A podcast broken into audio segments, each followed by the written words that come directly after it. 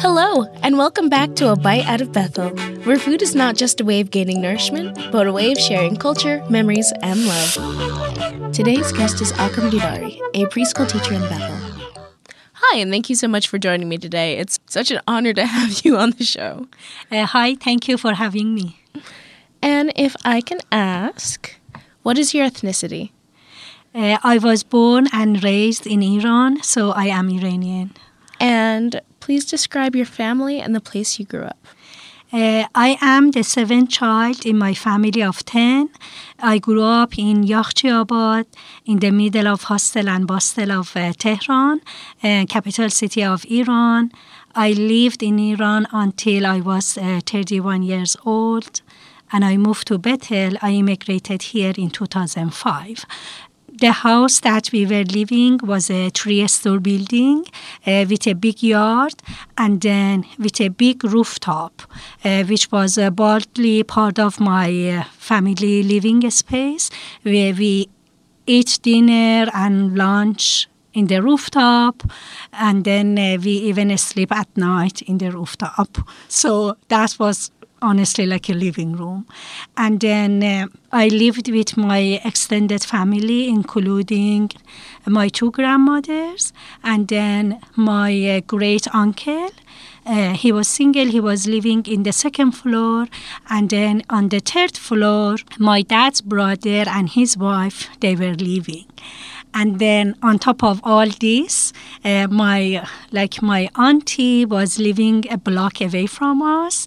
My other uncle was living like two blocks away us. And you know we spent time kind of every day together. So it was really crowded the house so when, where i grew up was the rooftop was sleeping under it nice you could see all the stars. Yes yes that was beautiful. I have lots of good memories. Like when i was not able to fall asleep like my sister was sleeping next to me and she was saying oh look at the shape of the stars. You can see a sheep you can see a bird or something like that. So it was fun. That sounds so beautiful and what's the dish you'll be talking about today? Yeah, today I decided to introduce a dish. Uh, that's uh, the name is shami uh, or cutlet, and some people even call it shami kebab. Uh, and it has, uh, you know, each village or each uh, city, maybe they have their own recipe. But the main recipe that I introduce, I'm going to introduce today is just, you know, the set. that's just common with everybody. So. So shami is like a kebab, or is it like a like a patty? Yeah, it's just like a patty. Who taught you how to make it? So I think uh, almost uh, once a week, my mom was making it for dinner, uh, she never specifically taught me how to cook, uh, but because she was always uh, cooking in front of us with observation and you know watching her, I learned it. In the corner of the rooftop and even in the yard, uh, we had a little stove, like a camping stove, and my mom used to you know fry food and chicken, or you know make uh, food using that stove because she didn't want a house to smell like a food. I mean, I was playing, for example, in the yard, and I was just watching my mom uh, making that. So uh, this uh, dish, I mean, I still remember how my mom was flipping it between two hands, and she was saying, "You need to ma- kind of measure it by your eye, looking at your palm, and make it the same size as your palm." And I feel, you know, it had a character. The food had a character I mean, how big mom's hand was, I could see it on Shami. So So, growing up, did you have? Well, you said your mom didn't teach you how to cook, but yeah. did any of your siblings help her in the kitchen? I mean, I have three sisters.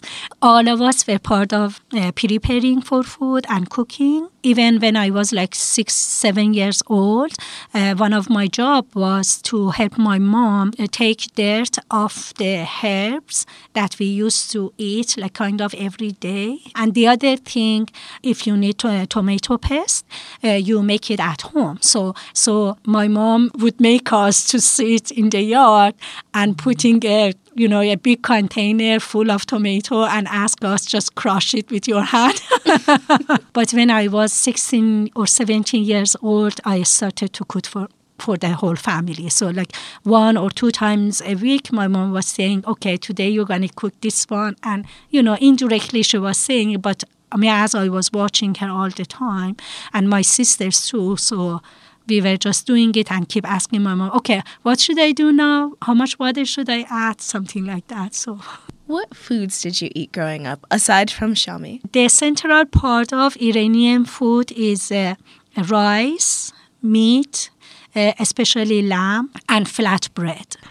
And now that you live here and in your own household, what foods do you make now? Yeah, mostly I eat Iranian food. I mean, I'm modifying some of them just because I don't want to eat rice every day. but each summer I go to Iran, and when I come back, I bring two luggages full of spice and ingredients I need. So, so I'm lucky I'm able to do that.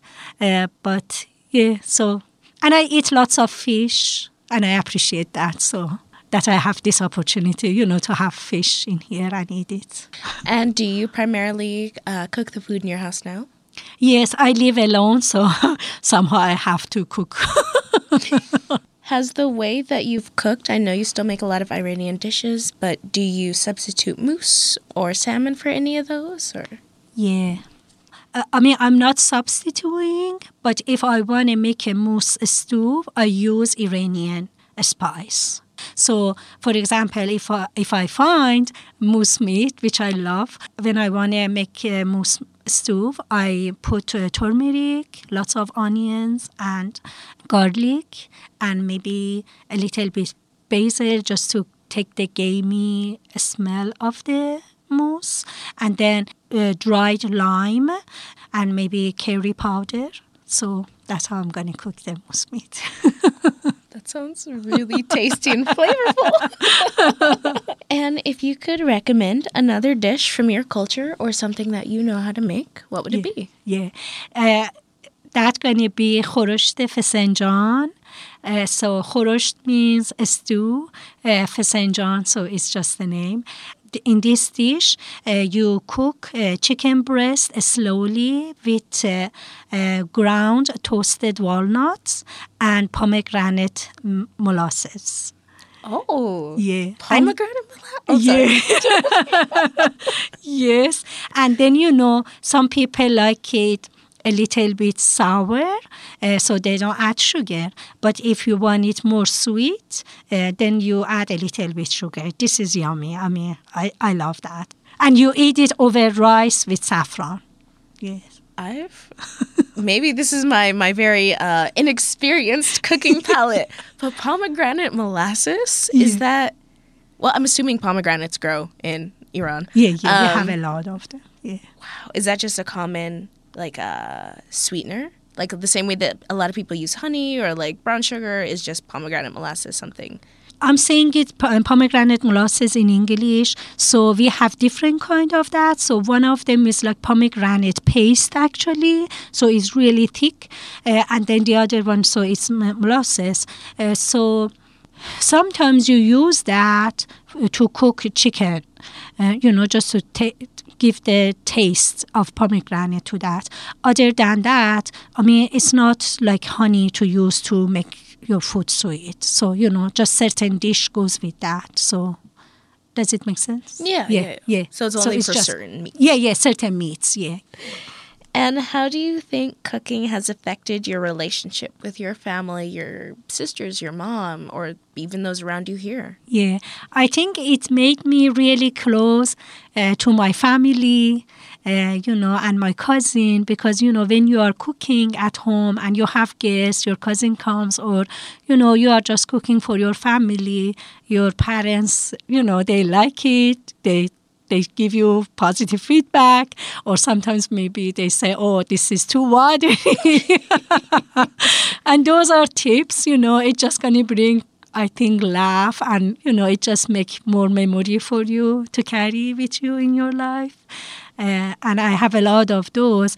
Overall, you know, after I immigrated here and I was far from my home, uh, honestly, that was the time I uh, recognized how food is important.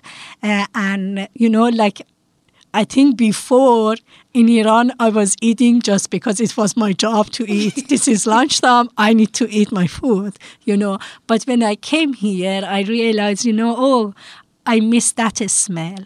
I miss the smell of the bread. I miss the smell of fresh basil, especially here in Bethel, we cannot find it. So that's how I found how food is important to make connection, you know, to other people. that's so true. I feel like smells, especially when it comes to food, like you associate so many memories with something. Yeah, yeah. And speaking of memories, do you have any strong standout memories about um, either Shami or just cooking at home with your mom? The main uh, memory stands up. We eat uh, together, whole family. I mean, you know, my family was big, uh, but I mean, we tried even for breakfast. In Iran, it's common. It was common, and still it is. We sit on a rock on the floor and we put a big tablecloth and we eat. I love that. I mean, as a child, I never liked it. And I felt, you know, we are not modern, that we never had a kitchen table and chairs. and I was jealous to some of my friends. They were saying, oh, we sit at the table and eat food. but you know, we our I mean, we were a lot of kids, so there was no space for the table. that's what I miss too. So that's a really good memory I have. So even now, when I go in Iran, summertime, when I go to Iran, uh, we do that. So I mean, we have kitchen table now. but you know, I tell my sister, "Oh gosh, I don't want to sit there. I want, I just want to sit on the carpet, on the rock, and I want to sit comfortable and eat my food and enjoy it." So that's sweet. Your sister's like, come to the table. You're like, no, please. I want to sit on the floor. she jokes with me, oh, you just came from America. You want to sit on the carpet or something. but that's how we eat now when I go in Iran. And how, what role do you think food plays in community? Yeah, I, I believe food uh, opens up dialogues and connection between people. The first uh, role I had in my community was making samosas and selling them at Saturday market. I mean, it was somehow my new identity because I mean, I, I cooked the food, I took it to the culture center, and I just made three pieces of uh, samosas. And then, you know, people immediately line up because of the smell of the curry powder. I think it was all over the culture center. And I mean, I was so excited to see people want to try my food, you know. I mean, it brought me lots of joy on that day because before that, I was mostly at home working and doing some other stuff, but I didn't have that much connection. But anyway, I think it opened up dialogues between me and people. we miss you. Well, okay, I miss you. I miss your samosas. Uh, Thank you. yeah. Um, and I'm sorry I'm not cooking it since 2012, I guess. I became a full time student for my degree in education, and then, you know, I was working full time. So, and then, you know, you don't cook it for a while, I think you become lazy. I mean, I think it's so fun. You are getting your education and you are going places, and I love that. I just miss your. I haven't had it since the last taste of Bethel, and that was like three years three years ago. yeah, some people ask me, and I'm sorry, I didn't cook it for a while. oh, it's you're doing you, and that's all that matters. if you have anything else that you want to share, either about yourself or your recipe or anything else. Thank you. I want to introduce a Iranian ritual that is related to food. Actually, this is related to many things in Iran, uh, but I'm just going to talk about the part that is related to food. So there is a word uh, in Iran, Iranian language Farsi, tarof, it's really hard to translate it into English, but I'm gonna, you know, just describe it. So Iranians are not direct in expressing themselves and they want to use lots of uh, politeness. And even uh, for example they don't like something or they want to criticize they say it really in a political kind of way and politeness. So like iranian invites you for food to their house you're going to eat they're going to you know offer you and they really want you to feel comfortable like you're at your house. But there is a term tarof that there is expectation. So you eat the first round of the food you need to you know say the uh, host thank you so much it was so delicious i ate a lot i'm so full even i cannot move or something like that. And then you know the host gonna tell you, oh, thank you, mm, don't off. That means don't be too polite, feel comfortable, and eat as much as you want. And then you, as a guest, again, you're going to say, Oh, it was so delicious, and I'm so full. Thank you. I cannot have any more.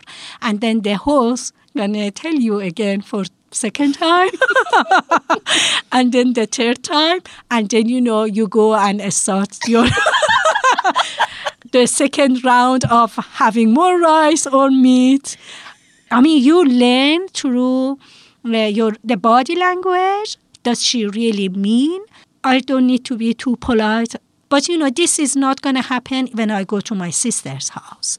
But if I go to my cousin that I'm not really close to him or her, after I'm done the first round, I'm just not going to go and get more. I'm just going to wait and I'm going to pretend that, uh, you know, I am so full. I do want to go to Iran one day. Can can we try this? Can I can I can I can I practice? Yeah.